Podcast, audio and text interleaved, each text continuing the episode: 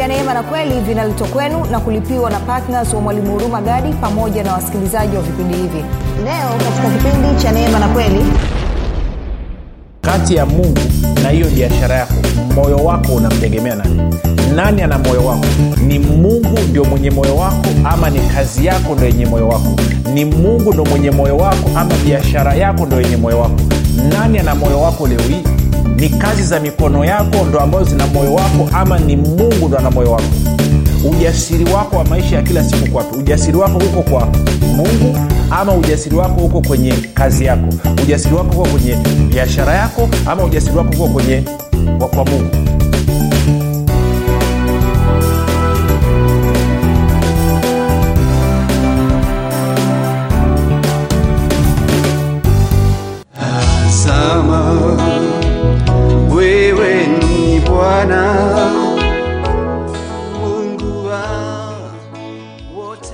njema kwa wakazi wa arusha na viunga vyake. Mwalimu huruma gadi wa kipindi cha neema na kweli anakuletea semina ya neno la mungu yenye maudhui ya ushindi katika ufalme wa mungu. Semina hii itaanza tarehe saba mwezi wa sita mpaka tarehe kumi na nane mwezi wa sita mwaka huu elfu mbili na ishirini na tatu. Ni kuanzia saa kumi kamili jioni mpaka saa kumi na mbili na nusu jioni. Mahali ni baobab uzima house kituo cha chama barabara ya kuelekea tengeru. Wenye magonjwa maradhi na vifungo mbalimbali wataponywa na kufunguliwa kwa jina la yesu kristo na kwa nguvu za roho mtakatifu. Kwa maelekezo zaidi piga simu namba 7645242 au 7895242 au 6735242 nitarudia. 7645242 au 6735242 au 7895242 ndiyo ni wakati wa uponyaji kufunguliwa na kuwekwa huru. Ukisikia tangazo hili mjulishe na mwingine.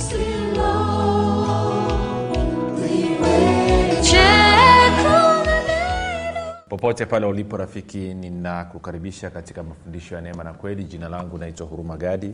Nina furaha kwamba umeweza kuungana nami kwa mara nyingine tena ili kuweza kusikiliza kile ambacho bwana yesu ametuandalia kumbuka tu mafundisho ya neema na kweli yanakuja kwako kila siku muda na wakati kama huu yakiwa na lengo la kujenga imani yako uwe unanisikiliza ili uweze kukua na kufika katika cheo cha kimo cha utimilifu wa kristo. Kwa lugha nyingine ufike mahali uweze kufikiri kama kristo uweze kuzungumza kama kristo na uweze kutenda kama kristo kufikiri kwako kuna mchango wa moja kwa moja katika kuamini kwako. Ukifikiri vibaya utaamini vibaya. Ukifikiri vizuri utaamini vizuri. Hivyo basi fanya maamuzi ya kufikiri vizuri. Na kufikiri vizuri ni kufikiri kama kristo. Na ili uweze kufikiri kama kristo una budi kuwa mwanafunzi wa kristo. Na mwanafunzi wa kristo anajifunza mafundisho ya neema na kweli. Ni kushukuru wewe ambaye umekuwa ukifuatilia kwa makini kabisa kwa umakini kabisa mafundisho ya neema na kweli asante kwa kuruhusu neno la kristo liweze kuleta mabadiliko katika moyo wako liweze kuleta mabadiliko katika ufahamu wako.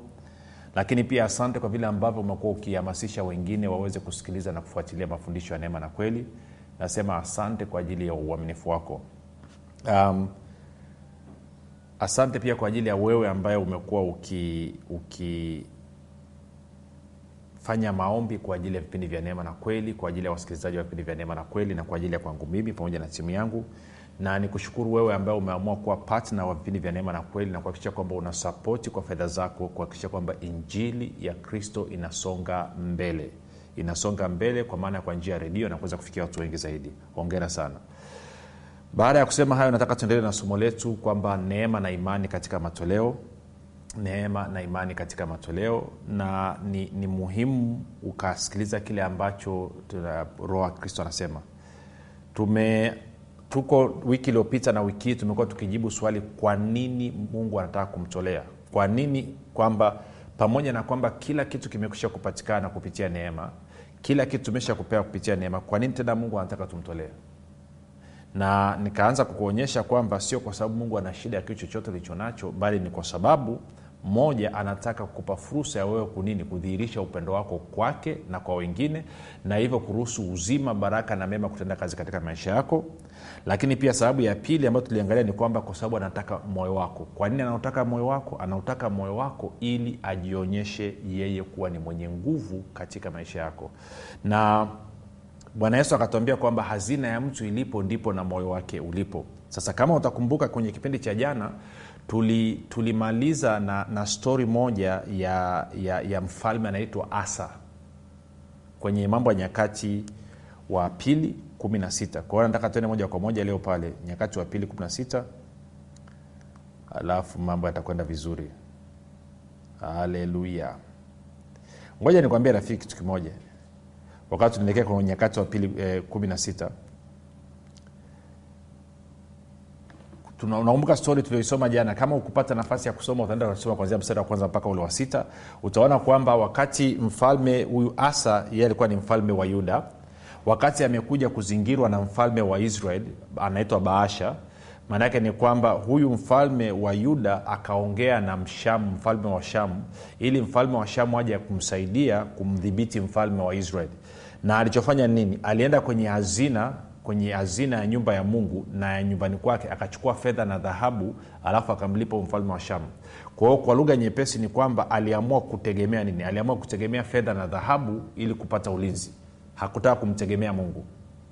Unakwenda sawasawa na kwa sababu hiyo baada ya kufanya hayo yes ni kweli mfalme wa shamu alikuja akamsaidia kumdhibiti mfalme wa israel lakini baada ya hapo ujumbe unakuja kwake. Nyakati wa pili 16 mstari wa saba anasema hivi wakati ule hanani mwonaji ama nabii akamwendea asa mfalme wa yuda akamwambia kwa kuwa umemtegemea mfalme wa shamu wala hukumtegemea bwana mungu wako kwa hiyo limeokoka jeshi la mfalme wa shamu mkononi mwako. Sasa kumbuka nataka niweke kitu hapa.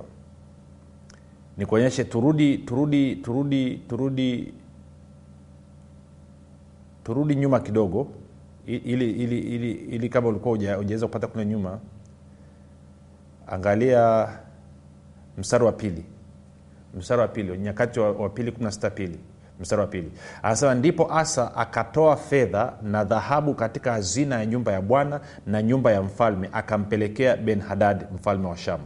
Sasa ukiwa na hilo kwa hiyo ina maana mfalme asa ametumia fedha yake akatumia na dhahabu aliyokuwa nayo kununua huduma kutoka kwa mfalme wa shamu. Kwa turudi ule mstari wa saba sasa. Anasema wakati ule hanani mwonaji ama nabii akamwendea asa mfalme wa yuda akamwambia kwa kuwa umemtegemea mfalme wa shamu sikumtegemea mwanadamu ni shida. Utakiwa mtegemee mungu. Na alimtegemeaje mwanadamu? Kwa kutegemea fedha na dhahabu aliokuwa nayo. Wala ukumtegemea bwana mungu wako kwa hiyo limeokoka jeshi la mfalme wa shamu mkononi mwako. Nane. Je hao wakushi na walubi hawakuwa jeshi kubwa mno mwenye magari na wapanda farasi wengi sana lakini kwa kuwa ulimtegemea bwana aliwachia mkononi mwako. Sasa angalia mstari wa tisa. Tasoma kwenye bibilia ya neno. Imekaa vizuri zaidi. Bibilia ya neno mstari wa tisa anasema hivi kwa maana macho ya bwana hukimbia kimbia duniani kote ili ajionyeshe kuwa mwenye nguvu kwa ajili ya hao waliokamilika moyo kuelekea kwake kwa hayo umetenda upumbavu kwani tangu sasa utakuwa na vita. Kwa anasema nini? Ana- anasema kwenye, neno ya kawaida. Sikia neno anasema kwa kuwa macho ya bwana hukimbia kimbia duniani kote ili kujionyesha mwenye nguvu kwa ajili ya wale ambao mioyo yao inamtegemea kwa ukamilifu. Umefanya jambo la upumbavu na kuanzia sasa na kuendelea utakuwa na vita. Sasa tuzungumze kidogo rafiki tuangalie haya tunayoyasoma hapa na connection ya moyo wangu kwenda kwa mungu kupitia matoleo yangu. Sawa? Kama alivyosema mungu ana shida na, na fedha yako ana shida na mali yako. Dunia na vyote vijazavyo ni mali ya bwana fedha na dhahabu ni mali ya bwana. Kwa hiyo mungu anaposema utoe sio kwa sababu ana shida na vitu ulivyo navyo ila ana shida na moyo wako anautaka moyo wako. Kwa sababu anajua pia fedha na dhahabu ama fedha na mali pia zinataka moyo wako. Kumbuka bwana yesu asema huwezi ukamtumikia mungu na mali. Kwa hiyo kufuatana na maelezo ya bwana yesu kwamba kitu pekee ambacho kinashindana na mungu katika kuupata moyo wa mwanadamu ni mali ama fedha na mali. Tuko sawa? Unaweza usilijue hili rafiki lakini ungekuwa ni msomaji wa bibilia ukienda ukasoma kwenye kutoka una haja ya kwenda kwenye kutoka mlango wa 32 utaona wana wa israeli wakati musa amepanda mlimani kwenda kuongea na mungu wana wa israeli huku chini wakatengeneza ndama wa dhahabu wakaamua kumwabudu ile ndama wa dhahabu. Sasa biblia inasema dhahabu ni makusudi. Si ile dhahabu inawakilisha ni inawakilisha mali. Na kwa hiyo wakaanza kuabudu ile ndama wakasema huyu ndiye mungu aliyetutoa misri. Sasa nikuulize swali rafiki. Kwenye maisha yako iwe ni kwenye afya iwe ni kwenye fedha kwenye uchumi.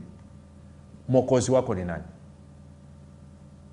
Maana kama nitakuwa nina shida alafu nikakimbilia kwenda kukopa kama nitakuwa na shida alafu nikadhania kwamba nikipata kazi nikiongezewa mshahara nikipandishwa cheo matatizo yangu yataisha maana yake nini? Maana yake nasema kwamba huyu ndiye mungu wangu aliyeniokoa. Si kumbuka usisahau unaposoma kutoka 32 wakati israeli wanaabudu huyo ndama wa dhahabu hiyo dhahabu walioitumia kumtengeneza huyo ndama ni dhahabu ambayo mungu aliwapa wakati wanatoka misri. Nenda kasome kutoka mlango wa tatu mstari wa 21 na uende ule mlango wa 12 mungu ndiye alimwambia musa waambie wana wa israeli waende kwa wamisri alafu watachukua nini fedha na dhahabu na kitani safi. Kwao dhahabu ile ile ambayo mungu aliwapa ili iweze kuwahudumia wao wao wamegeuza ile dhahabu kuwa mungu wao. Na kosa ambalo linafanyika leo hii kwa watu wengi ni kwamba amemwomba mungu ampe kazi amemwomba mungu ampe biashara mungu amempa huyu mtu kazi amempa mtu huyu biashara. Alafu baada ya hapo kazi imegeuka kuwa mungu kwa huyu mtu. Biashara imegeuka kuwa mungu kwa huyu mtu. Kwao moyo wa huyu mtu mungu hana nafasi tena kwenye moyo wa huyu mtu. Kama vile kwa wana wa israeli dhahabu walipewa na mungu. Sio ya kwao. Kumbuka israel wakati wanatoka misri walikuwa ni watumwa. Hawana kitu. Walikuwa wanafanyia kazi chakula tu. Mungu ndi aliyekuja na wazo la kusema waambie waende wakawaambie jirani zao wawape fedha na dhahabu na kitani kwao dhahabu walioitumia kuitengeneza ndama wakaanza kuiabudu ni dhahabu ambao walikuwa wamepewa na mungu. Kama vile ambavyo watu wengi leo mnanisikiliza kazi hiyo wakati huna kazi ulimwomba mungu akupe kazi. Na uka, kwa unyenyekevu mkubwa kabisa. Kumbuka wakati, wakati hauna kazi wakati unamwomba mungu akupe kazi wakati hauna biashara ama biashara yako inafanya vibaya ulimwomba mungu ukamlilia kwa machozi mengi kabisa kwamba akusaidie biashara yako isimame biashara yako ifanye vizuri akusaidie upate kazi upate kazi nzuri. Leo umepata swali langu ni hili. Kati ya mungu na hiyo kazi yako moyo wako unamtegemea nani? Kati ya mungu na hiyo biashara yako moyo wako unamtegemea nani nani ana moyo wako? Ni mungu ndio mwenye moyo wako ama ni kazi yako ndo yenye moyo wako? Ni mungu ndo mwenye moyo wako ama biashara yako ndo yenye moyo wako? Nani ana moyo wako leo hii? Ni kazi za mikono yako ndo ambazo zina moyo wako ama ni mungu ndo ana moyo wako? Ujasiri wako wa maisha ya kila siku kwapi ujasiri wako uko kwa mungu ama ujasiri wako uko kwenye kazi yako? Ujasiri wako uko kwenye biashara yako ama ujasiri wako uko kwenye kwa, kwa mungu sasa huyu huyu huyu asa kosa alilofanya lilikuwa ndo hilo. Sasa angalia ntarudia tena kwenye biblia ya neno mstari wa tisa nyakati wa pili 169 anasema kwa kuwa macho ya bwana hukimbia kimbia duniani kote ili kujionyesha mwenye nguvu kwa ajili ya watu ambao mioyo yao inamtegemea kwa ukamilifu. Kwa sio mungu aliyemkataa mfalme asa. Ni mfalme asa ndio alimkataa mungu kwa kufanya nini? Kwa kuchukua moyo wake akaupeleka kwenye fedha na dhahabu alipoona amezungukwa na mfalme wa nini wa israel badala ya kuenda kwa mungu na kumlilia mungu wake na kumtegemea mungu kama alivyofanya wakati wa ethiopia wamemvamia na wanubi walubi akaenda kutegemea fedha na dhahabu alikuwa nayo. Sasa kumbuka hiyo fedha na dhahabu ameipata kwa sababu ya mungu. Fedha nyingine na dhahabu ameenda kuichukua kwenye hazina ya nyumba ya mungu. Sikuwa ananyelewa kwa hiyo mungu hana shida na wewe kuwa na kazi nzuri. Hana shida na wewe kuwa na biashara Mm-mm. hana shida na wewe kuwa na fedha ama kuwa na mali. Shida aliyonayo ni kwamba je utaruhusu moyo wako utawaliwe umilikiwe umte, utegemee fedha na dhahabu utegemee biashara yako utegemee kazi yako? Ama utaruhusu moyo wako umtegemee mungu? Na anayeweza kupima ni wewe peke yako. Tegemeo lako liko wapi? Na saa ingine tunakutana na hizi changamoto very tight. Tuko kwenye mazingira ambayo ni tight na stori ambayo huwa naipenda inanibariki kuliko wote ni stori ya yule mama wa serepta ambako eliya alitumwa. Elia akatumwa kwa yule mama kusema kwenye nyakati wa kwanza mlango wa kumi na nane. Akatumwa kwa yule mama. Na nilijaribu kufundisha sana nadhani mwezi uliopita lakini inaonekana kama watu wakunielewa vile. Eh? inaonekana vile. Sasa tukiwa hapa hapa angalia angalia kitu ambacho nabii anamwambia mfalme asa anasema umefanya jambo la upumbavu na kuanzia sasa na kuendelea utakuwa na vita. Unaweza usielewe kinachozungumzwa hapa rafiki. Ngoja nikuulize. Okay. Ni hivi wewe ulimwomba mungu akupe kazi. Ukapata kazi labda mshahara wake shilingi laki tano. Umeenda vizuri. Alafu imefika mahali ile laki tano inakutosha labda kwa matumizi ya mwezi lakini unataka kitu cha ziada. Labda unataka gari ama unataka kununua kiwanja. Badala ya wewe kurudi kwa mungu huyo huyo ambaye ulimwomba akakupa kazi unafanya nini? Unatumia kazi yako kwenda kukopa benki. Ili nini? Ili kufidia upungufu wa fedha ulionao.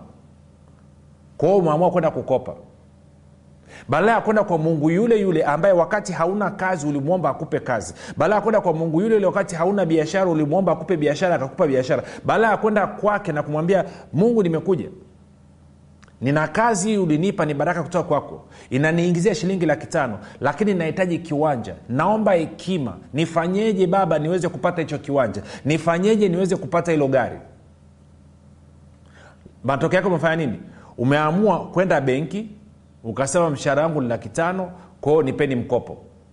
Kwao umechukua mkopo. Na sasa hivi wanakukata shilingi laki mbili la mama laki moja na hamsini kila mwezi. Kwa ajili ya kulipia hiyo pikipiki ulionunua ama hiyo gari ulionunua. Okay. Na mkopo wenyewe una miaka tano ya kulipa au miaka sita. Okay miaka mitano au minne. Haya. Sasa tukirudi kwenye stori ya asa hapa anasema nini? Anasema umefanya upumbavu. Umefanya jambo la upumbavu na kuanzia sasa na kuendelea kwa kuwa tunazungumzia habari ya fedha maanaake nini? Utakuwa na upungufu wa fedha. Kwa nini? Kwa sababu mungu hajawa utoshelevu wako. Konfidensi yako haiko kwa mungu. Konfidensi yako iko kwenye kazi yako. Ndio maana ulivyoenda ukakopa ghafla ikatokea presha ya kukopa kitu kingine. Ukakopa na kitu kingine. Ukakopa na kitu kingine kiasi kwamba sasa hivi laki tano ile uliokuwa unaipata sasa hivi haitoshi. Mwisho wa mwezi ukipata shilingi ile laki tano inafyekwafyekwa yote unabakiwa na kama elfu themanini hivi. Na haujui uishije una kazi lakini una madeni kama umeme. Kwa nini? Kwa sababu ulifanya jambo la upumbavu.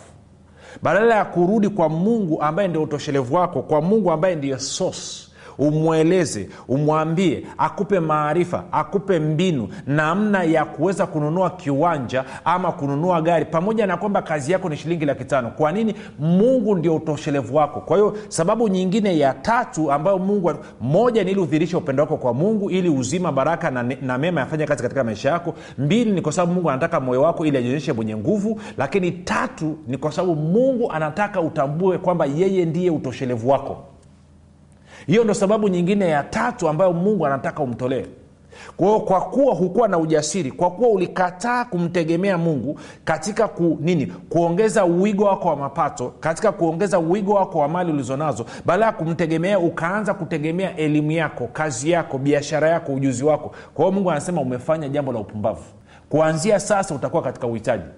Na ndio maana watu wengi especially nasemaga kila siku wakristo waliingia kwenye madeni ni kasheshe kwa nini? Kwa sababu walikuwa wanajua kabisa mungu amesema hamtakopa mtakopesha. Na mungu amesema kwamba akopae ni mtumwa wa akopeshae lakini bado tukakaidi tukaenda. Na kwa maana hiyo sasa shida inakuja. Kukopa sio dhambi. Sio kanyelewa vibaya. Kukopa sio dhambi. Lakini tunasema tegemeo lako nani? Asa mfalme asa mwanzo alimtegemea mungu. Mungu akamsaidia akawashinda waethiopia akawashinda na walubi. Lakini alivyokuja kuzungukwa na mfalme wa israel badala ya kumtegemea mungu akaamua kwenda kumtegemea mfalme wa shamu. Mungu anasema umefanya jambo la upumbavu. Kwa nini umetegemea mwanadamu kupitia ni fedha yako na nini na dhahabu yako? Kama vile ambavyo unavyoenda benki kutafuta fedha manaake nini? Unaenda kwa mwanadamu. Kwamba unategemea akupe fedha. Sasa nisikilize. Lazima ufanye maamuzi na sehemu nzuri ya kufanya maamuzi na kuonyesha kwamba unamtegemea mungu ni katika eneo hili la matoleo. Si mungu hakukosea. Alijua kwamba kwa mfano kama umepata mshahara wako ni shilingi laki moja. Akajua kabisa kwamba akikwambia utoe shilingi yani asilimia kumi ambayo ni fungu la kumi ni shilingi elfu kumi alijua kabisa hela yako itapungua. Itatoka shilingi laki moja kwenda shilingi elfu tisini. Alijua kabisa na anajua kabisa.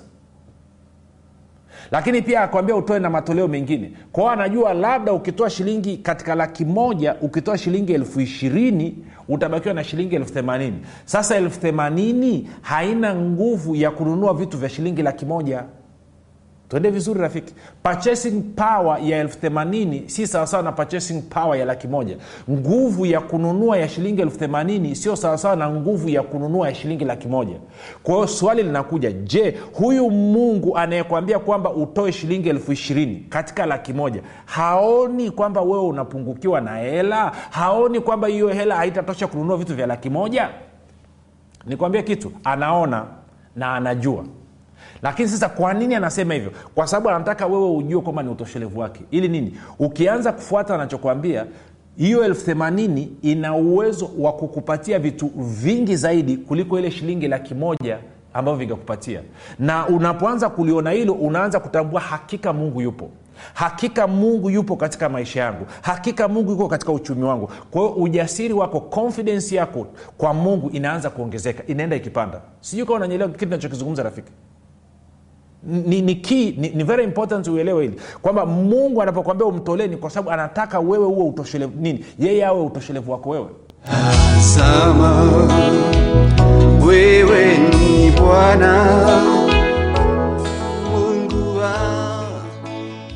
habari njema kwa wakazi wa arusha na viunga vyake. Mwalimu huruma gadi wa kipindi cha neema na kweli anakuletea semina ya neno la mungu yenye maudhui ya ushindi katika ufalme wa mungu. Semina hii itaanza tarehe saba mwezi wa sita mpaka tarehe 18 mwezi wa sita mwaka huu 223 ni kuanzia saa kumi kamili jioni mpaka saa kumi na mbili na nusu jioni. Mahali ni baobab uzima house kituo cha chama barabara ya kuelekea tengeru. Wenye magonjwa maradhi na vifungo mbalimbali wataponywa na kufunguliwa kwa jina la yesu kristo na kwa nguvu za roho mtakatifu. Kwa maelekezo zaidi piga simu namba 7645242 au 7895242 au 6735242 nitarudia. 7645242 au 6735242 au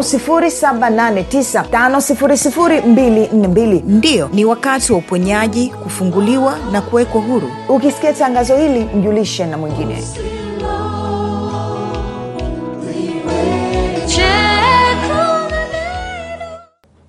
Labda nikuulize swali hili. Hivi leo akakwambia kazi mwisho? Ukaenda ofisini kwako akwambia tumekufuta kazi. Utalia utapiga yowe utafanya nini utachanganyikiwa utasambaratika kama briefcase ya dola mbili ama utasema no problem najua mlango huu umefunga hapa lakini ninaye mungu wangu mtoa kazi kwao atanipa kazi nyingine. Uta, je utatoka hapo ukiwa unamshangilia mungu ukimtukuza sema yes mungu asante kwa kuwa wewe ni sehemu ya maisha yangu. Asante kwa maana umesema hutaniacha wala hutanipungukia. Asante bwana wameamua kufunga mlango huu lakini najua umefungua mlango mkubwa zaidi. Kwa sababu mlango unaofungua wewe je utatoka na ujasiri ama utatoka ukilia upigie simu kila mtu uambie nimepewa redundancy nimefutwa kazi sijui kitu cha kufanya.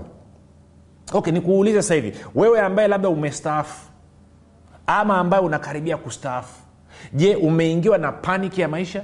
Je hofu mchecheto wa maisha umekuingia? Kwamba ulijua yes mgogo chako milioni 60 milioni 80 mwanzo uliiona nyingi lakini sasa hivi umegundua kwamba unastaafu kazi lakini pia bado una watoto wa kusomesha lakini pia bado hujamaliza kujenga nyumba yako. Na kinua mgongo unachopewa ni milioni 60 je unafanyaje? Milioni 80 unafanyaje? Unaangalia inatoshaje kumalizia nyumba kusomesha watoto kula alafu na wewe mwenyewe ndo umri kwanza unadai? Sasa hivi tu ndo kwanza labda una miaka 60 ama 55 kwa hiyo bado una miaka mingine karibu 30 ya kuishi mbele. Utaishije na wewe maisha yako yote ulikuwa unategemea kazi na wakati ukiwa na kazi ukujifunza kumtegemea mungu bali ulikuwa unategemea kazi. Wakati ukiwa na biashara yako unafanya vizuri kujifunza kumtegemea mungu ulikuwa unategemea biashara yako. Hujajifunza kumwona mungu kama utoshelevu wako utaishije? Sasa kama una maswali na una hiyo sintofahamu inapita kichwani kwako maana yake ni kwamba hukujifunza kumtegemea mungu. Na kwa maana hiyo umemnyima mungu moyo wako na hivyo mungu hawezi kujionyesha mwenye nguvu katika maisha yako sasa napenda msemo wa wachina. Wachina wanasema muda mzuri wa kupanda mti ulikuwa ni miaka ishirini iliyopita. Muda mzuri wa kupanda mti ulikuwa ni miaka ishirini iliyopita. Muda mwingine mzuri wa kupanda mti ni leo muda mwingine mzuri wa kupanda mti ni leo. Kwao kama huko nyuma ulikuwa humtegemei mungu si wengine mnadhani mnamtegemea mungu katika katika uchumi nasema ye ndo ananyamsha ananipa nguvu. Si kweli hazina ya mtu ilipo ndipo na moyo wako ulipo. Moyo wako we uko wapi? Hivi unavyopata mshahara wako ukapata mshahara wako shilingi bilioni moja pap alafu mungu akwambia sikiliza chukua laki tano yote hiyo peleka kanisani ama peleka kwa mwalimu huruma gari apeleke injili. Utathubutu kutoa laki tano ama utalala usiku kucha unagaragara. Utaanza na kufunga shetani katika jina la yesu kristo. Una adabu pita nyuma shetani. Utaitoa hiyo laki tano? Je utaingiwa na hofu na paniki mungu wangu nitaishije? Eh? sikiliza nimeshaona mungu anafanya miujiza. Nakumbuka kuna, kuna dada mmoja ana duka lake. Usiniambie nakuaje usiniulize. Kachukua hela za manunuzi za dukani kwake. Zaidi ya laki moja figa lakini ana hela yake nono nzuri ya kwenda kununua vitu vyake. Alafu ameishika anataka kwenda dukani nini kwenye maduka ya jumla kununua. Mungu akaambia chukua hiyo hela sahii peleka kwa hurumagadi asubuhi asubuhi. Dada akaja roho amemtanda kila mahali akasema nimeambia nilete hii hela naileta hapa. Tukafanya maombi of course kwa, mungu anajua kwa nini alimwambia hivyo. Duka lake amefunga no? Bado analo. Biashara yake inaendelea yes. Lakini kuna mambo yake mengine mungu akaingia kati akayashughulikia. Sasa huyo ni mtu ambaye anajifunza kumtegemea mungu. Je wewe sasa hivi ukiambiwa uchukue hiyo hela umeweka akaunti yako nini akiba yako benki una shilingi milioni tano milioni sita. Alafu mungu ajasema kwenye hiyo milioni sita nataka uchukue milioni mbili na nusu upeleke kwa huruma gadi ama upeleke kanisani ukachangia kwenye ujenzi wa kanisa. Je utathubutu ama utaona kaa vile unataka kufa. Moyo wako uko wapi? Utoshelevu wako ni nani? Ni mungu ama ni kazi yako biashara yako ama akiba yako uliweka benki? Nani utoshelevu wako? Sasa sikwambii uchezee hela yako wala sikwambii uchezee kazi wala sikwambii uchezee biashara ila nataka ufanye tathmini katika moyo wako. Alafu utajua kama unamwabudu mungu aliyo hai ama unaabudu kinyago sanamu kama israel walivyoabudu ndama walivyotoka misri. Huo unamwabudu nani sasa hatua ya kwanza ya kurekebisha moyo wako ni kumpokea yesu kristo kama bwana mwokozi wa maisha yako. Kwa ufanya maombi yafuatayo pamoja nami kama hujampokea yesu kristo kama bwana mwokozi wa maisha yako. Sema mungu wa mbinguni nimesikia habari njema. Leo hii naamini kwa moyo wangu wote kuwa yesu kristo ni mwanao. Alikufa msalabani ili aondoe dhambi zangu. Kisha akafufuka mimi niwe mwenye haki. Nakiri kwa kinywa changu ya kuwa yesu ni bwana. Bwana yesu ninakukaribisha katika maisha yangu. Uwe bwana na mwokozi mponyaji mwezeshaji mstawishaji na mlinzi wa maisha yangu. Asante kwa maana mimi sasa ni mwana wa mungu. Rafika umefanyia maombi mafupi na kupa ongera na kukaribisha katika familia ya mungu. Ungana nasi tujulishe tuweze kushangilia pamoja na wewe. Jina langu naitwa huruma gadi na yesu kristo